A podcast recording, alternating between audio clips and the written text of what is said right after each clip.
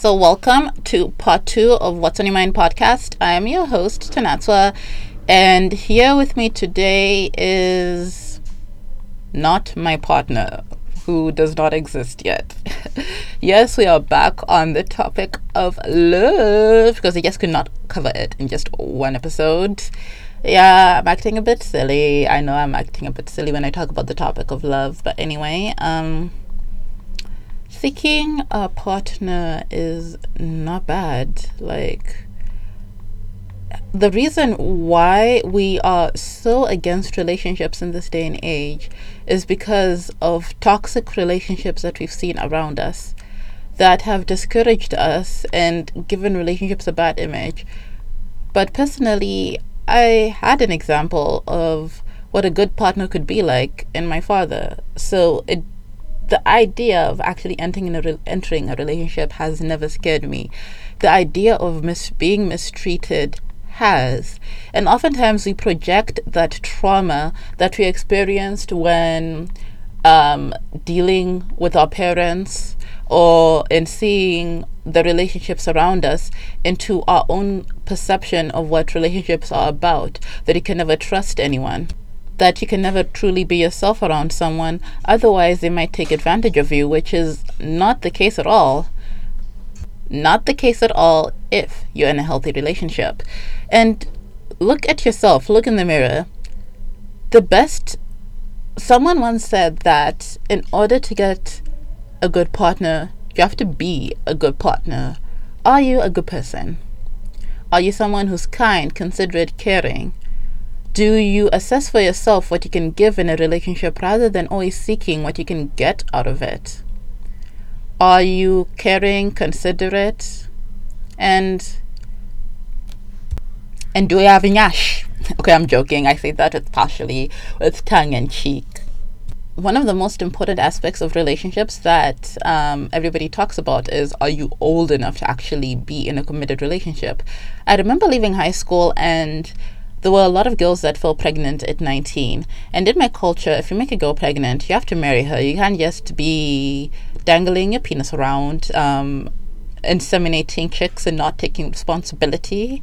I know that there are varying opinions on getting married just because someone has fallen pregnant, but even if it's for a short period of time and the marriage doesn't last, at the very least, the person would have taken responsibility for a certain amount of time that gives the girl a chance to stabilize at the same time.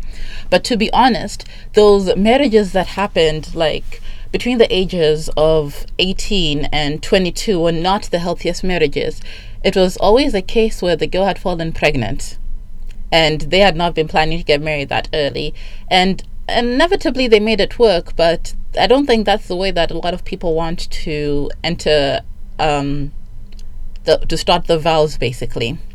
So it was only um, around the age of 25 that I saw people like getting married properly, like two people who love each other joining together because they fully want to dedicate their lives to each other, no pressure from any other circumstances except the pressure of love. I swear, every, I, I should just pronounce love properly at this point. But besides that, um, and when I look at the relationships, they're so admirable, they're so cute, like they're so committed. And you can tell that they entered and developed this relationship at an age where they were mature enough to fully take um, to face the consequences of their actions because there are consequences of entering a relationship. Like, you have to consider another person when you make decisions. You can't just do things willy nilly, can you, hey?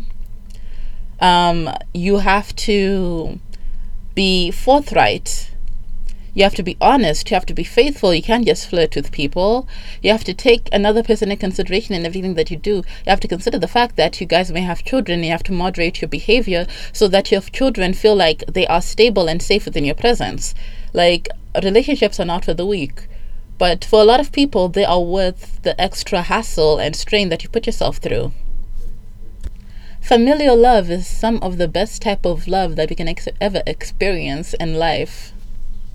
And entering a relationship when your frontal cortex is fully developed and you can make wise decisions alongside your heart just puts you at a tier above other people who might have rushed in the decision making because who you're attracted to in your teens and early 20s is not who you're attracted to in your mid 20s and your 30s, hey?